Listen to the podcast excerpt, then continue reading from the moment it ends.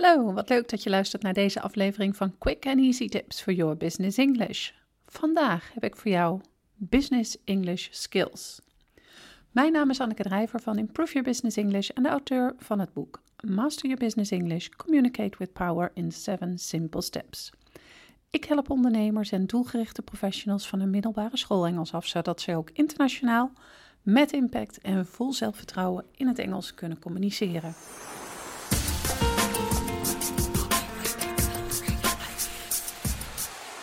Veel podcasts over het zakelijk taalgebruik van Engels gaan gedetailleerd in op een bepaald onderwerp. Deze podcast geeft je, in tegenstelling hiertot, een algemeen overzicht van skills die belangrijk zijn om goed onder de knie te hebben om een professioneel niveau van zakelijk Engels te waarborgen. Door het overzicht kan je eenvoudig zien welke skills je al onder de knie hebt en aan welke skills je nog zou kunnen werken. Let's go! Allereerst is het begrip smalltalk een belangrijk concept in de Engelstalige zakenwereld. Smalltalk wordt zo genoemd omdat het niet over belangrijke zakelijke onderwerpen gaat. Het gaat eerder over zaken zoals sport, nieuws, familie of cultuur. De onderwerpen lijken op het eerste oog misschien niet belangrijk, maar niets is minder waar. Het kunnen voeren van smalltalk is namelijk enorm belangrijk in de Engelse zakenwereld. Het voeren van smalltalk zorgt er namelijk voor dat je een connectie opbouwt met je zakenrelaties of Engelstalige collega's. Bovendien zorgt een gezellig smalltalk-gesprek voor een ontspannen werksfeer, wat enorm gunstig kan zijn voor een belangrijke vergadering waarin verschillende partijen samenkomen. Smalltalk bestaat uit het houden van een conversatie waarin simpele opmerkingen, vragen en antwoorden gesteld en gehouden worden.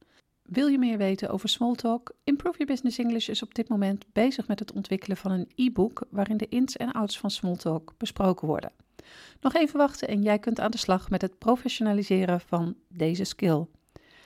En uh, uiteraard, mocht je uh, deze podcast beluisteren op een ander moment dan in de week dat deze uitkomt, dan uh, kun je het e-book terugvinden op onze website. Na de smalltalk wordt het tijd om serieuzere gesprekken te voeren met je Engelstalige collega's of zakenrelaties. Het kan bijvoorbeeld zo zijn dat je een werkoverleg hebt, een gesprek moet voeren met je baas, een presentatie moet geven of moet deelnemen aan een vergadering. Hierbij worden grotere en belangrijkere onderwerpen besproken in vergelijking tot de onderwerpen die aan bod komen tijdens de smalltalk. Hierbij is het belangrijk dat je over de skill beschikt om je mening op een goede manier te uiten en over te brengen. Hoe je dit precies doet is afhankelijk van de situatie van de en van de mensen die je tegenover je hebt. In een vergadering met zakenrelaties die je niet vaak hebt gesproken, is het bijvoorbeeld belangrijk om je mening op een formele manier over te brengen.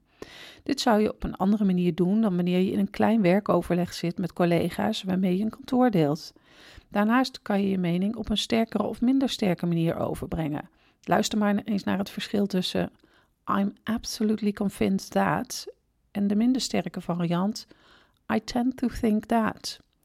Ben je nieuwsgierig geworden naar meer manieren om je mening over te brengen in het Engels? Luister dan bijvoorbeeld eens naar onze podcast Successful Meetings Part 1 of Successful Meetings Part 2.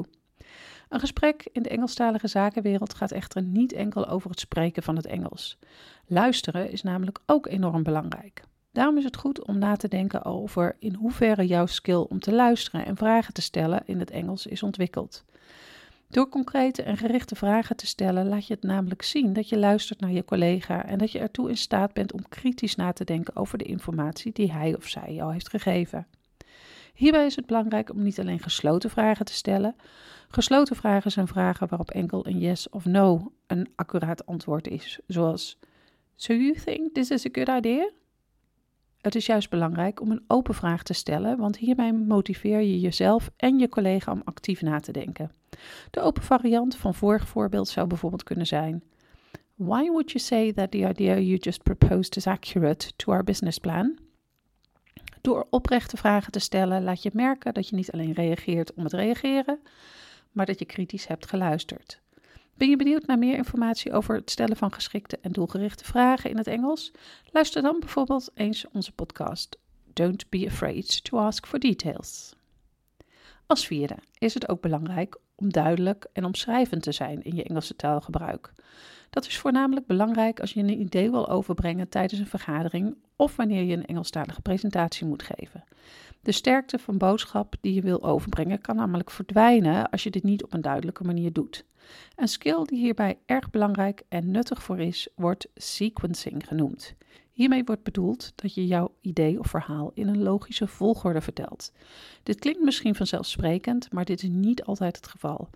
Het komt namelijk vaak voor dat je een idee wat al langer in je hoofd zit, juist onduidelijk vertelt. Dit komt omdat je er zelf al veel over hebt nagedacht, waardoor een aantal vanzelfsprekende bijkomstigheden voor jou zo logisch lijken dat je ze weglaat wanneer je je idee pitcht bij je collega's. In veel gevallen is het echter zo dat deze bijkomstigheden cruciaal zijn voor het duidelijk overbrengen van je boodschap. Het overbrengen van een duidelijk en samenhangend verhaal kan je trainen door het gebruiken van simpele woorden zoals firstly, secondly, next en finally. Daarnaast kun je structuur in je verhaal toevoegen door uitingen zoals at this point of subsequently te gebruiken. Ook kan het helpen om een descriptive woordenschat te gebruiken. Dit houdt in dat je meer specifieke woordkeuze gebruikt om je boodschap zo duidelijk mogelijk over te brengen. Luister maar eens naar het volgende verschil. Coming up with a new plan to meet this month's end is a hard challenge. Hard is hierbij een erg algemeen woord. Een meer descriptive woord zou bijvoorbeeld demanding zijn, wat de volgende zin maakt. Coming up with a new plan to meet this month's end is a demanding challenge. Het woord demanding geeft een gedetailleerdere uitleg dan simpelweg het woord hard. Door je woordkeuze kan je idee of boodschap dus een stuk duidelijker zijn. Vraag je je af of je genoeg descriptive woorden gebruikt? Lees dan bijvoorbeeld ons blog Be More Descriptive eens. De kans is groot dat je bovenstaande vier skills onbewust al toepast op je zakelijke Engels taalgebruik. Toch kan het voordelig zijn om er actief en bewust bij stil te staan of je deze skills beheerst en in hoeverre je deze skills toepast. Door je er bewust van te zijn, leer je namelijk beter omgaan met deze skills. Op die manier vergroot je je professionaliteit omtrent het gebruik van je zakelijk Engels. Als je deze aflevering hebt geluisterd, zou ik het enorm op prijs stellen als je een review voor ons zou willen schrijven op SoundCloud of iTunes. Dit helpt anderen weer om onze podcast te vinden en daarmee hun Engels te verbeteren. Ben je zelf nou op zoek naar meer manieren om je zakelijk Engels te verbeteren?